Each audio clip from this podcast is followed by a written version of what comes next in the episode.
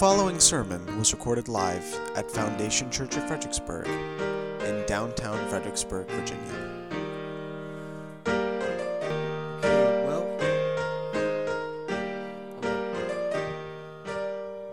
hello.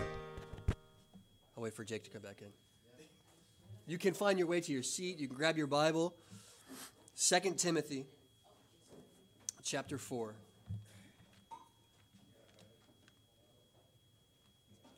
Second Timothy chapter 4.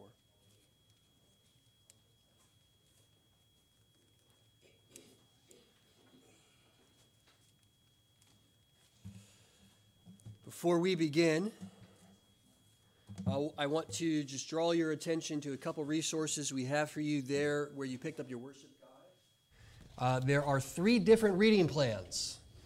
Uh, well, there are two different reading plans, and one's a sermon schedule.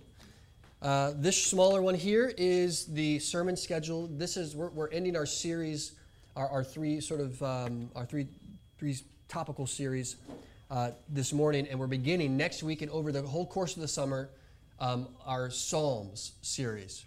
So the uh, from June all the way through August, we'll be looking at a different psalm each Sunday. And so if you want to be able to be prepared and read along with us, grab that on your way out, stick that in your Bible, and, and prepare yourself just by reading that week or earlier that, uh, that morning before you come and prepare your heart that way. So that's important for you. There's also two other reading plans one for uh, the faint of heart and one for the less faint of heart. Both are Psalms reading plan. And this longer one is reading the whole book of Psalms in 30 days. That's five Psalms a day. There are no makeup days, so you would do that every day. Technically, there's 31 days, so you can uh, you have one makeup day. But five Psalms a day. This is really if you do this for a whole month, and especially if you do this for three months in a row, your grasp and your perspective on the book of Psalms would radically change. So I would encourage you at least one month this summer. Try reading the Psalms and 30 day reading plan. Uh, tells you what day of the month that you're on, and in the Psalms that you'll read, you'll notice the pattern. Psalm on the first day of the month, you'll read Psalm 1, and then you'll add 30 till you read 5. So Psalm 1, Psalm 31, 61, 91, and 121. If you do that all month, you'll have read all 150 Psalms in 30 days. If you don't want to go for all five, especially on the towards the end of the month where you have to read Psalm 119 along as well as four other Psalms, you can do the Psalm in 90 day reading plan. That's this sort of uh, two sided one. And that has 14 weeks, not a full 14 weeks, but uh, 14 weeks, six days out of the week. So we'll give you Sunday off since we'll come and study the Psalms together. But Monday through Saturday, reading one or two Psalms a day. And again, if you do this over the course of summer, not only will you uh, be richer in your in your experience of studying the Psalms together, but just in your study of the Bible overall. So I would encourage you to pick up one or both of these on your way out, as well as the sermon schedule. If you have an extra one, or you don't, if there's no more extra that, come see me after service, and I'll I'll print one out for you. Okay, so that being said, first, 2 Timothy chapter 4.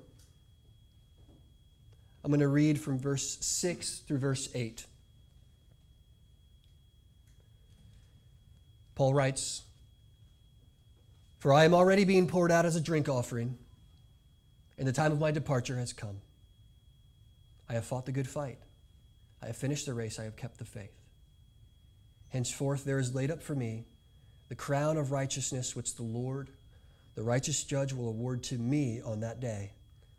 And not only to me, but also to all who have loved his appearing. This is the word of the Lord. Thanks be to God. Would you pray with me? Father, we now ask God for your help and your guidance this morning in the study of your word. I pray that our hearts and our minds would be open and that your Spirit would illuminate this text to us. Above all, Lord, help us to live faithfully in light of the gospel which it teaches and leads us to. We give thanks to you and pray now in Jesus' name. Amen. Well, I love weddings. I, when I'm invited to weddings, my wife and I go, and, and one of the most important and satisfying things for me is to obviously celebrate the, the joining of two families into one.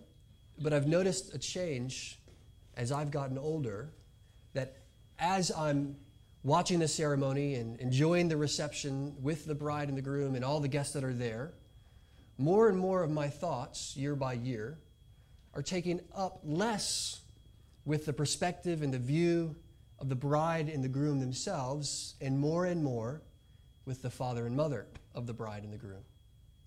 But what it must mean for them on that day. My own wedding was over 11 years ago. And though we celebrate every year, gratefully, by God's grace, that day, more and more I think about my own children's wedding and what it would be like to see my own daughter be led down the aisle, my own son be wed to the woman he loves. And during the reception, I imagine myself sitting back at the table after the obligatory father daughter dance, where I sit back and I enjoy the fruit of Brittany and I's labor. I think about not only the new family that starts now before me, but maybe the family that will continue on beyond me.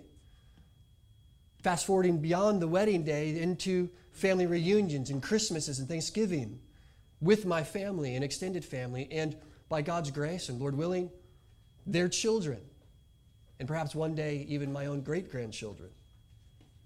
This thought becomes more and more present as you get older about what it means to live on and what it means to leave a legacy for those around you. And I think this taps into a, a broader and more profound question that all of us tend to ask each other one time or another. It's whether what we do at any given point truly matters to God. The work that you're called to do right now, is it going to pay off at some point in the future? I see the, the large families at weddings and gatherings and celebrations enjoying the presence of one another, grown children honoring, loving, celebrating their father and mother. And I look over at my kid who just at this moment happens to refuse to eat their meal, and I'm wondering, how do I get there without losing all of my hair? Some of us, they still lose their hair, but it happens. Is what I'm doing now worth it to get me to that goal, that vision of the future? Not only that I think is important and worthwhile, but would honor God. We're so often plagued by the question of whether or not what we do really matters to God, whether you're a mother struggling to homeschool their children, or you're a worker in a dead end job doing the same thing over and over again, or even if you have relative success and flourishing in your own business and life, but wondering if the small details of your life are really going to amount to anything important or if you're still going through the motions. Does any of this really truly matter to God and lead you to the place where God wants you to go? That question plagues all of us.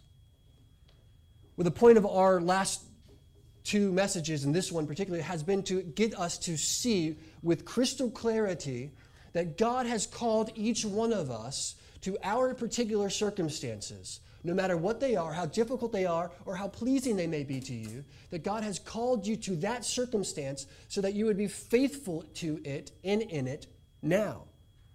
And if He has called you to it, then it is good for you, and that you are obligated in honor to God to receive that calling and to be faithful in that calling until the Lord visits a new one upon you, changes your vocation, calls you elsewhere. It is our goal then to remind each other of that calling to your singleness or to your marriage, to your work, to your freedom, to your role as a carpenter, as a stay at home mom, a gardener, a CEO, or otherwise. That calling as a Christian is to live out the gospel in complete faithfulness no matter what. We talked about the work of contentment in your calling. That it may not have been the life and the calling you would have given to yourself, but God, who is good and always faithful, He has called you. It is the Lord who has assigned you. And so contentment and humility must be the permeating character of your life. Last week, as Pastor Jake taught us, it is the stewardship then of that calling, leaning into that calling, so that we no longer live in anxiety and pressure that we are failing, but rather in complete freedom, being rich towards God, giving then our whole lives to Him in the midst of that calling, rather than trying to climb and scratch our way out of the box we feel God has put us into. This Sunday, we're going to end our series on this idea of calling by examining Paul's life and his own reflection of his calling, his faithfulness, and what God has managed to accomplish then. But the point is here if we are not convinced of our calling, brothers and sisters, if you are not sure that God has called you and convinced of it, you will not persevere in faithfulness and in service and in contentment, but instead you will hobble along in frustration and anxiety, trapped by your own mistrust of God's goodness and purposes for your life because at that moment they don't seem to be working out for your good. Rather, we are called to lean in, to confirm our calling. Our goal this morning is to persevere in faithfulness in our callings, sustained by the knowledge that what you do does matter to God. And beyond this, a reward awaits the faithful. So, as we consider 2 Timothy, we need to first remind ourselves of the context of Paul's writing to his protege and his son in the faith. 2 Timothy is the last letter that Paul is writing, or that we have preserved by Paul. And he writes to Timothy, who is very close and dear to his heart, and he's writing to impart spiritual counsel and wisdom and pastoral insight to Timothy as he senses that his own life and his own ministry is coming to a close. It's nearing their end.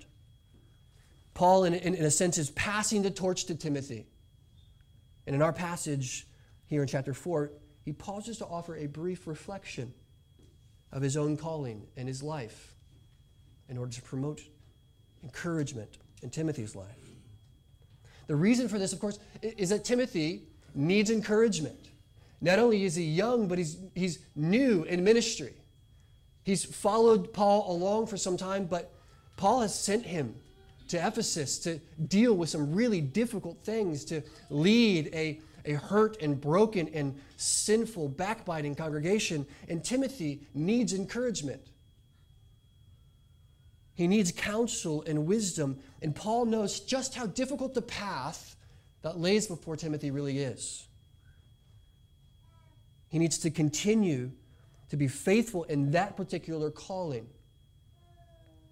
In the next coming years, the battle would rage on, and Timothy would need encouragement to sustain himself in the battle. And so, Paul, he recalls and reflects on his own faithfulness, not in a boastful way, but humbly, how God had sustained him and what God had accomplished. By doing this, he's intending to encourage Timothy in his and subsequently in our own faith, and in our ministries, and in our callings. Notice to do this, he draws on several images and metaphors to frame the perspective of a long and faithful ministry over time, over the inevitable hardships and dilemmas that come our way. Each verse is, is offering a, a different mental image for us to consider. A drink offering poured out in verse 6 that of a fight and of a race there in verse 7, and of a victory crown in verse 8. In addition to this, each verse also moves from a reflection on Paul's present circumstances to a review of his past performance before landing on a triumphal note that looks to the future.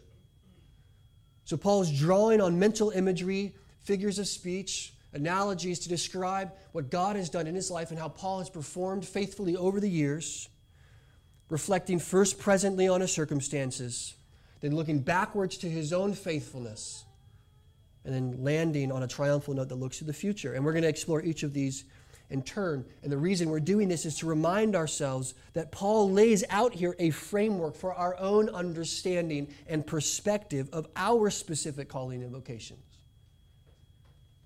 how we might now live so that we may share in the satisfaction of our callings near the end of our lives. Paul here is satisfied in what he has given to God by God's own grace and strength. That we too then would be satisfied in our calling near the ends of our lives and our ministries, and for what future that we might strive, and to what reward we might look? These are the questions that will concern us this morning. So look at verse 6, Paul's present suffering. He says, I am already being poured out as a drink offering, and the time of my departure has come. Paul writes this from a Roman jail cell. He may have some sense of the outside world, but he's in a dark, damp, muddy, and cold cell. In fact, he asks Timothy to bring a cloak because he's old, fragile, and cold. But as he reflects on what God has done in his life, he's encouraged. And he recognizes that he has been poured out as a drink offering and that the time of his departure has come. He begins with the acknowledgement, of course, that his life and ministry are closing in. And this is a reality that each one of us may face that there will be a time where your life will be over. We cannot live as if we will go on living forever. There will be a time when all of our money is spent, and all of our influence is spent, and all of our work is done. Paul recognizes this time for him is rapidly approaching. Not as a morbid acceptance of what we all eventually must face, but rather as a reminder to Timothy that his death is only a necessary conclusion to a life in service and worship to God. He's really framing this not as something to be sad about, but that is necessary in the complete journey of faithfulness that God has called him to. In Acts chapter 9, on the road to Damascus to go and preach to the Gentiles, he has done so, and he recognizes that, that calling now is beginning to end. He's reminding Timothy that this is only a conclusion to a life of service and worship to God. And notice the language he uses this I am already being poured out as a drink offering. Now, he's mentioned before in other letters this image or language of a drink offering. He says in Philippians 2, chapter 17, even if I am to be poured out as a drink offering upon the sacrificial offering of your faith, I am glad and rejoice with you all. That's what he writes to the Philippians. Note the reality in that passage of being poured out was for Paul something that was as of yet to happen even if I am to be poured out as a drink offering, I would be glad. But that has shifted now, because by the time he writes to Timothy, that reality has already begun. He says, I am already being poured out as a drink offering. And the time of my departure has come. This, of course, refers specifically to Paul's death literally the pouring out of his life in service to God for the sake of others, like Timothy, like the Ephesians, like the Philippians. And this is why Paul mentions his impending departure there in the second part of verse 6. This is another reference to the book of Philippians. He says in chapter 1, verse 23, I am hard pressed between the two, that is, to stay or to be with the Lord, for my de- desire is to depart, same word, and to be with Christ, for that is far better. So he desires to depart and to be with Christ, but for the time being, resolved to remain faithful to God's calling. But again, as he closes his letter to Timothy, the last of his in the New Testament, he knows now that the time to stay is past and the time to go draws near. He says he's being poured out as a drink offering as the time of departure has come. This image of a drink offering, you may know, is to recall the sacrifices of the Old Testament, which were often to be accompanied with the pouring out of wine or some other liquid that symbolizes blood, or in reality, life poured out, given in complete devotion to God. So when those who would come into the temple and into the tabernacle to make sacrifices to God would often associate and accompany those sacrifices with the pouring out of a drink offering the complete emptying in devotion to God, in service and in worship. So, not only here does Paul intend to conjure up an image of sacrifice and service of God, but he demonstrates how this sacrifice is actually wed to worship.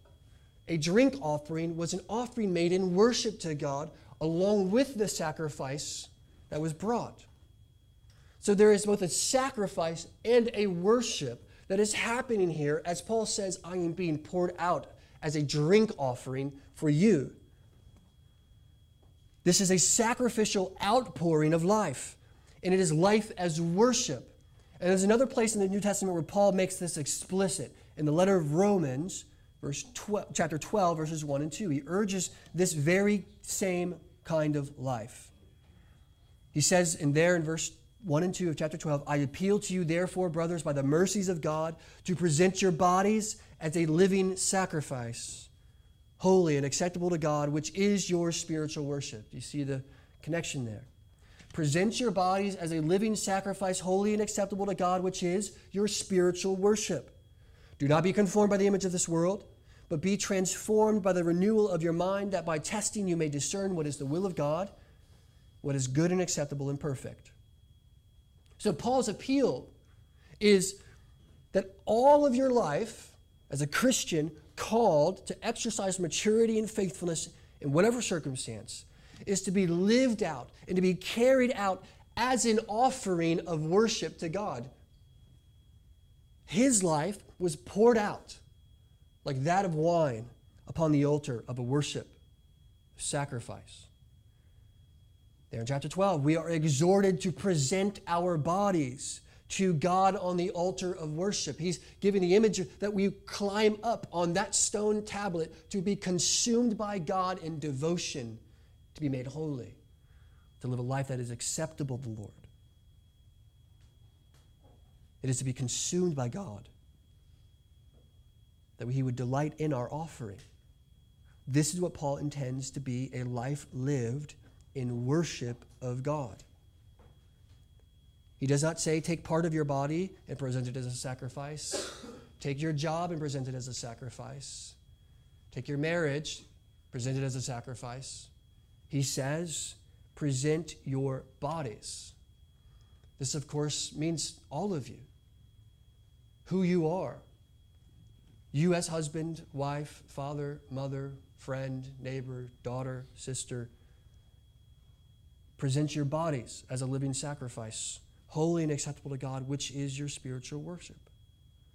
So all of life is to be carried out as an offering of worship to God. And this is just what Paul says he has done that he is being poured out as a drink offering now that the time of his departure has come.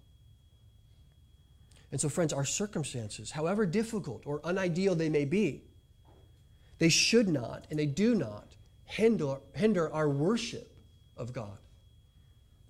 If all of life is an altar upon which we give ourselves to God as living sacrifices, then we, friends, must be prepared to fully be poured out in worship to Him. We must be, like Paul, a drink offering that is tipped over and being poured out in worship to God, no matter our circumstances, which means whether you are pressed, whether you are prosperous, or whether you are grateful, or whether you are in dire circumstances, your life in that moment is nonetheless to be offered as a worship to God. You must be prepared in whatever means, in whatever circumstance, to be poured out as a living sacrifice to God. What does it mean to be poured out? I think in layman terms, we can say it this way it means to spend and be spent for God to be poured out as a drink offering means to spend and be spent for God. That all of our resources and all of our thoughts and all of our energies are being directed to the worship of God. Even if the final drop of your lives is not to fall to the ground until many, many decades later. It is the willingness, indeed the necessity, to now be tipped over so that your life may flow in praise to God. And we begin now to give everything to God in worship, so that at the end of our own ministries and lives, as we reflect on that moment, we may say with Paul, I have been poured out as a drink offering. I have given myself fully. I have spent all that I have and all that I am in service to that end, to the worship of God as a living sacrifice. I have climbed upon the altar, and I have withheld nothing. There is not a drop of energy or resource left in me. I have been poured out for God. This, of course, is not new to Paul, the idea of spending himself for the sake of God and others. He understood that whatever he gave to God, God gave first much more to him. It was God who spared not his own son.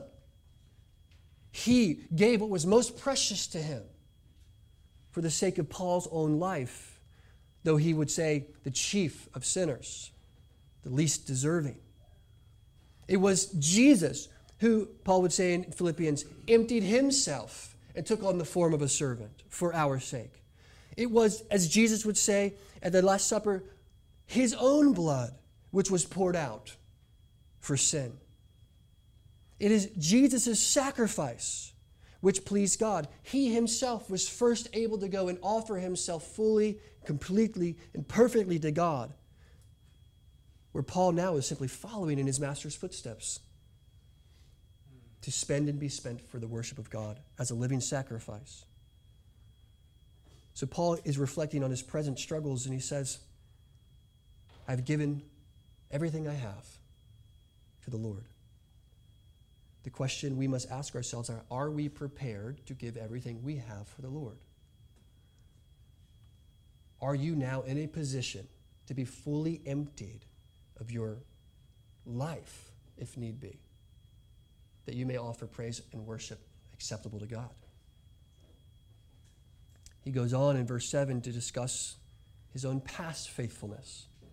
He says, I have fought the good fight, I have finished the race, and I have kept the faith. This is a popular, and for good reason, passage that reminds us of the faithfulness needed to arrive at the end with satisfaction and with pleasure in what God has done in us.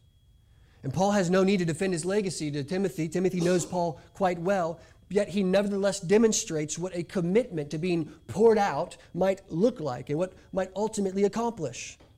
And the image here moves from ritual, that is sacrifice, to practical, as he talks about the fight and the race and contending for the faith. Notice what he says here I have fought the good fight. He is engaged in a fight of faith in which he has come out victorious. He'll say it in Romans chapter 8, verse 37, one of the verses we read from this morning in our call to worship or a New Testament reading. Paul says, No, in all these things we are more than conquerors through him who loved us. We are more than conquerors. This isn't just we have victory. The word there, more than conquerors, is a compound word in the Greek. It's a new word that Paul made up that really means hyper conquerors. Uber is really the transliteration of the Greek. Uber conquerors. Over what? Over sin and death and famine and the sword of the enemy through Christ.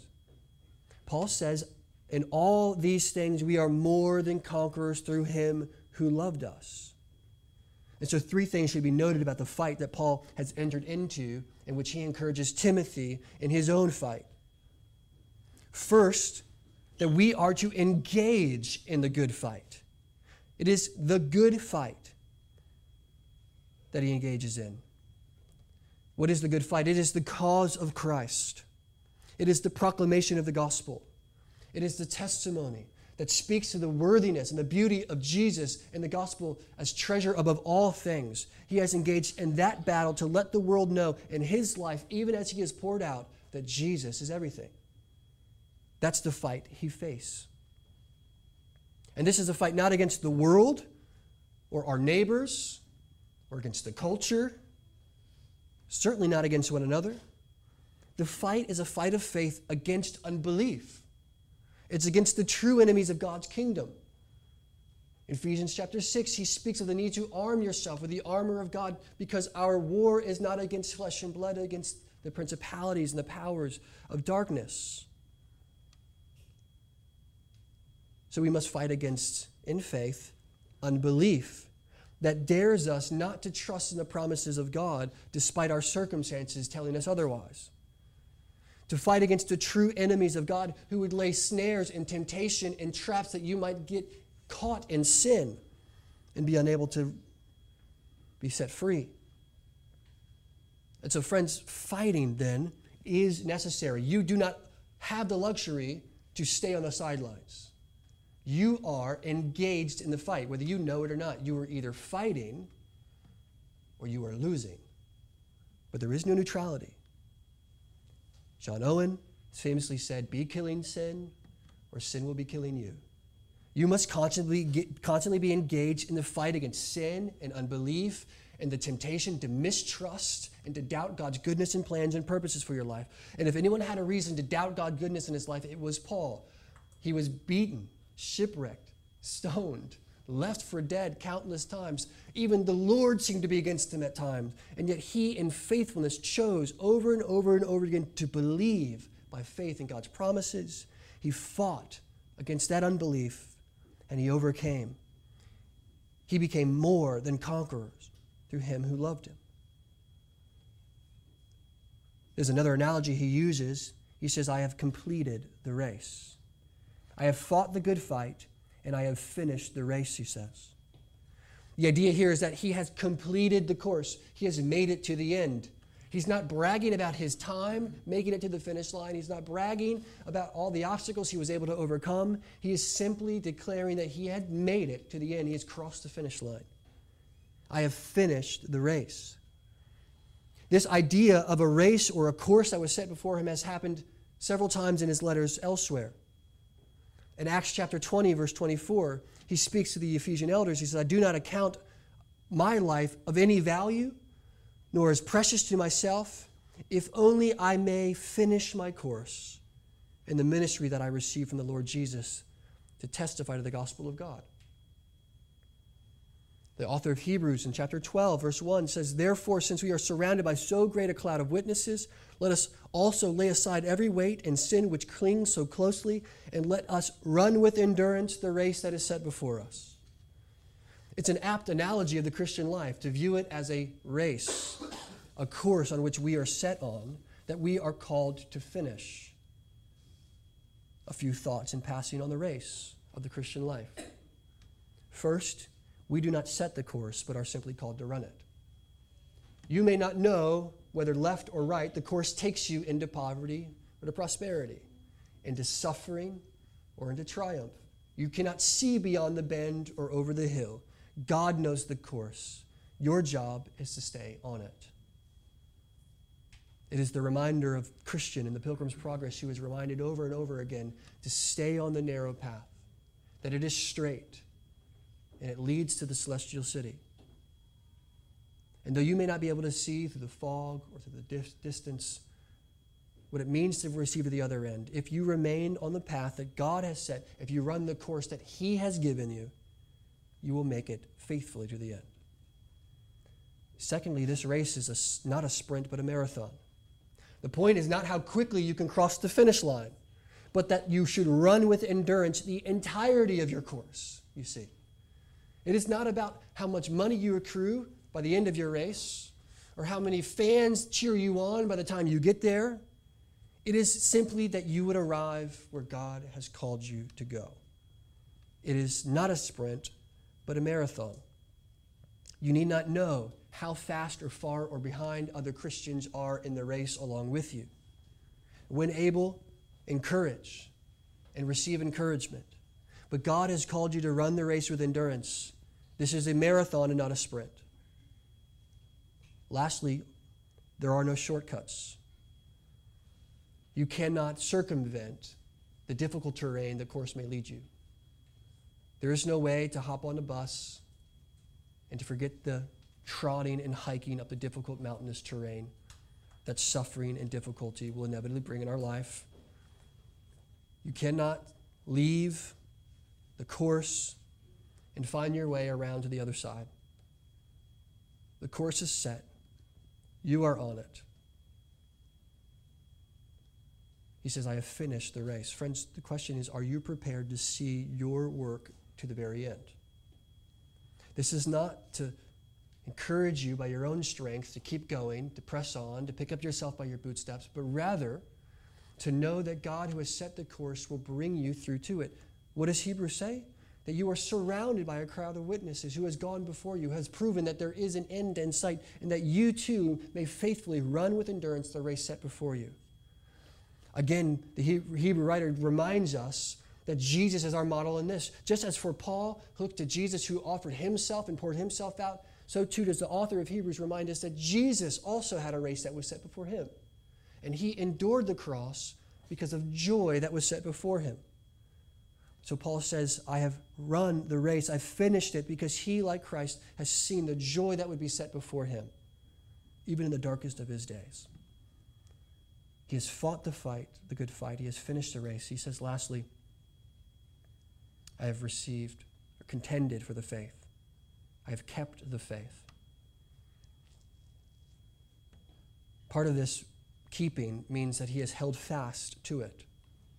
He has not strayed. He has taught others. He has understood the doctrinal implications of the gospel, and he has built his life on it justification by faith and not by works of the law. That is, that is Paul in a nutshell. And he preaches that. He preaches it so hard that even his enemies think that he must have thrown out the rest of the Bible in the first place, that it is all grace, that none of us are justified by works.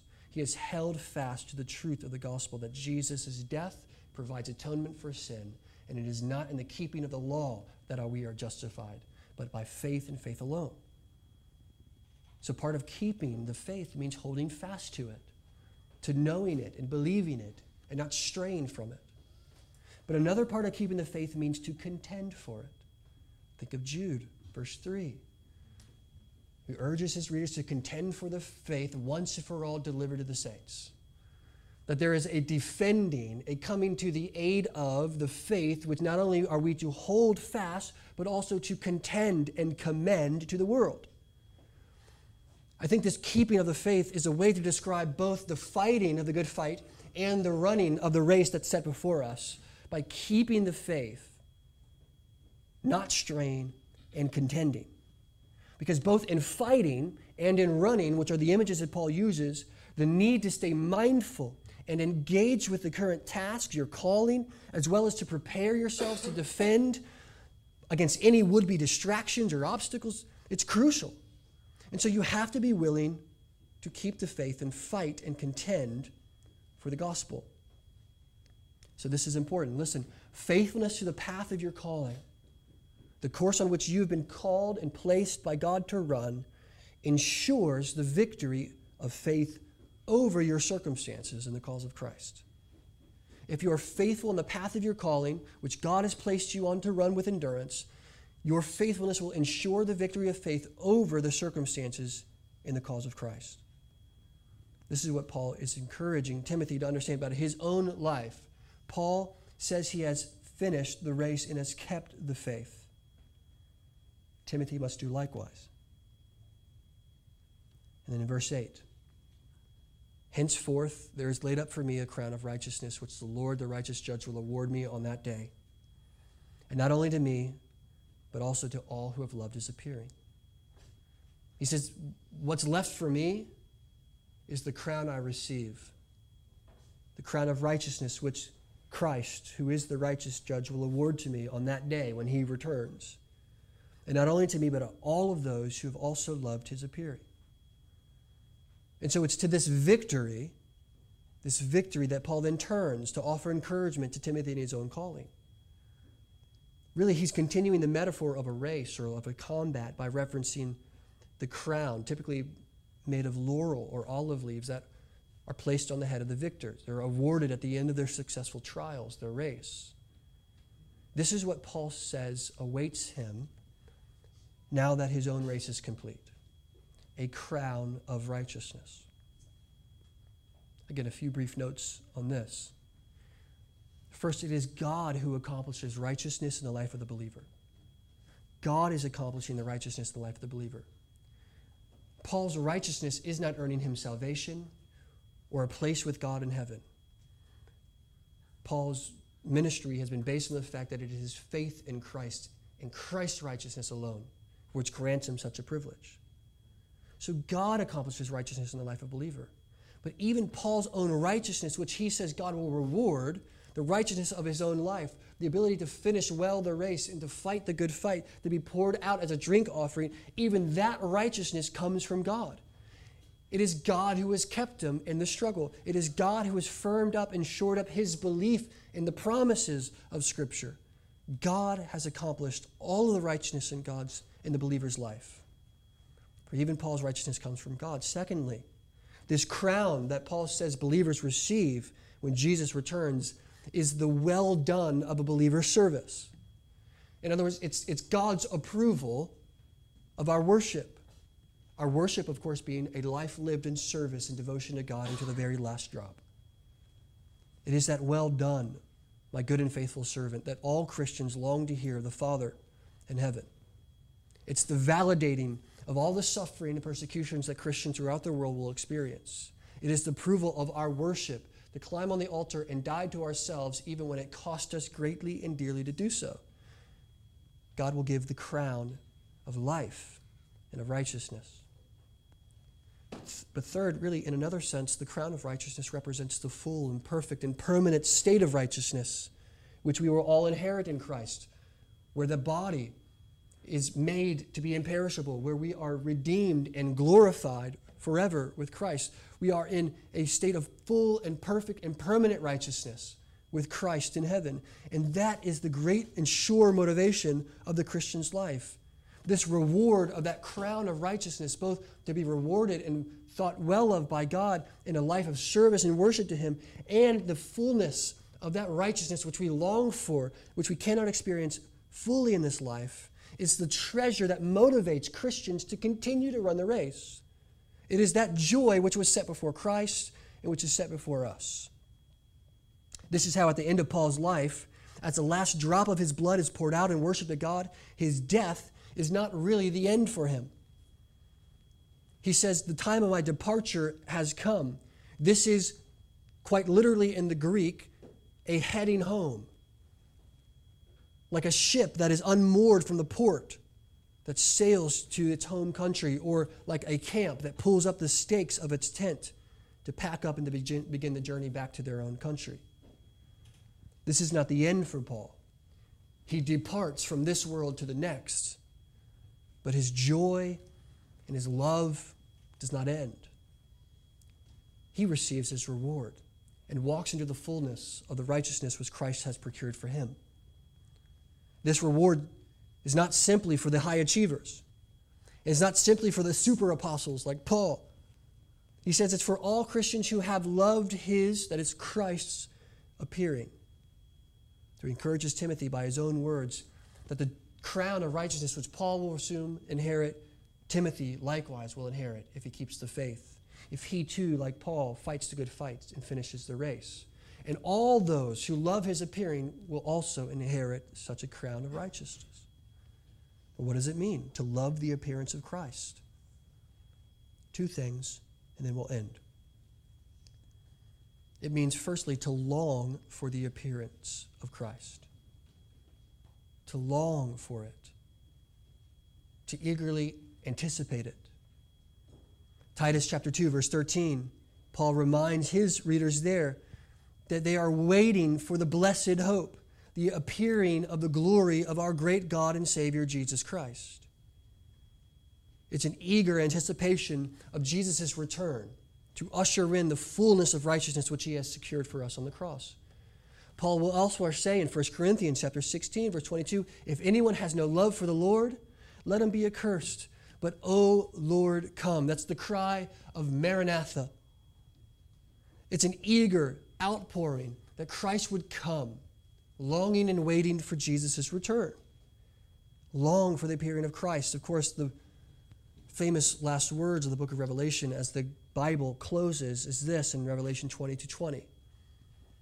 He who testifies to these things says, Surely I am coming soon. Amen. Come, Lord Jesus. What does it mean to love the appearance? It means, firstly, to long for it to eagerly anticipate it, to see it as the treasure that is yours and will come upon Christ's own will. But it means, secondly, to live for the appearing of Christ. We must not only long for it, but in the meantime, we must live for the appearing of Christ. Paul says in Ephesians 4, verses 1 through 4 I, therefore, a prisoner of the Lord, urge you to walk in a manner worthy of the calling to which you have been called, with all humility and gentleness, with patience, and bearing with one another in love, eager to maintain the unity of the Spirit and the bond of peace. For there is one body and one Spirit, just as you are one, called to one hope that belongs to your call. He's saying this calling that you are to persevere in, you are to live in. Not simply wait for Christ to come and make all things new again. That is your eager longing and expectation. But in the meantime, you are to walk in a manner worthy of your calling. 2 Peter verses 1 through 13. He says, I think it is right as long as I am in this body to stir you up by way of reminder to make your calling and election sure. To walk in certain ways that honor Christ, and that are in line with the gospel in Romans 8, verse 30. This beautiful chain of salvation. He says, Those whom he predestined, he also called, and those whom he called, he also justified, and those whom he justified, he also glorified. You see, the link between justification and glorification is how we live in service and honor to the calling of God. So, friends, the reminder that Paul is giving to Timothy and that he's giving to us this morning is that God has called you to a particular task. He has assigned to each one of us your path and the course in which you are to run. You are not to run another person's race or to concern yourself overly with another, but rather to be faithful to your own calling and to your own task. You must content yourself with what the Lord has given you. You must fight and finish. And you must chiefly look to the reward that awaits all the faithful, trusting not in your own strength, but in the strength the Lord provides. For the gift of the Spirit is yours that keeps you and sustains you. Ultimately, we look to the author and the founder of our own faith, Jesus, who was himself poured out as a drink offering, whose own blood was shed for the atonement for sin, whose own body was broken that we may be one in him, who himself set aside and emptied himself of the divine prerogative and became a, a servant to die in obedience to God. We look to him he models faithfulness for us. We look to Paul, who also looked to Christ. We consider his final words to be poured out and to give ourselves so that we may be glad that we have given ourselves, that we have spent and been spent for the sake of Christ and others. May God help us do this. Lord, we pray for your help in this endeavor, for none of us have the strength within ourselves to do this perfectly, completely, or sustainably. But, oh Lord, you have given us your spirit to draw our attentions constantly back to your gospel, to the person of Jesus who has done this, who was perfectly obedient, who was in full submission to your will, and who made a way by his own blood and body to redeem us from our own sin. And so we pray that we would consider what it means to join the fight, to engage in this good fight, to run the course that you have laid out for us with joy and with endurance. And that we would do so by keeping the faith, not straying from it, but contending for it, looking, eagerly longing, and anticipating your return when Christ comes again and establishes his kingdom forever we receive the crown of righteousness, of joy and everlasting life. When our bodies are restored and made new, and we sit around the table with Christ and others, giving thanks to God for the work in us and satisfied in our own lives as we offer ourselves as sacrifice to you. We pray, Lord, for help. In Jesus' name. Amen. All sermons are released under a Creative Commons, non commercial, no derivative 3.0 license. If you would like to learn more or listen to past sermons, please visit us at foundationfxbg.com. The grace of the Lord Jesus Christ and the love of God and the fellowship of the Holy Spirit be with you all. Amen.